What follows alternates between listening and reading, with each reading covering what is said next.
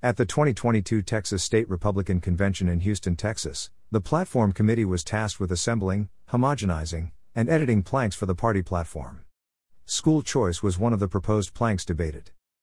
Click here for a PDF copy of the majority opinion. One argument against the plank government funding comes with strings attached. I pointed to the GI Bill.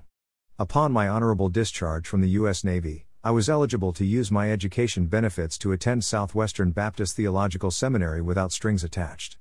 The GI Bill funds support the veterans, not the educational institutions. A second argument against the plank, I paraphrase, state funding is for the government schools, not for non government schools. My point Texas state education funding is for the students, not governmental entities. The education money for K 12 students follows the student. When a family moves from Dallas to either Rockwall or Royse City, the money follows the student in the form of average daily attendance payments to government schools. The intent of our state law is clear the education funds are provided for the student, not the state. School choice was supported by the majority of delegates to the 31 Senate district caucuses.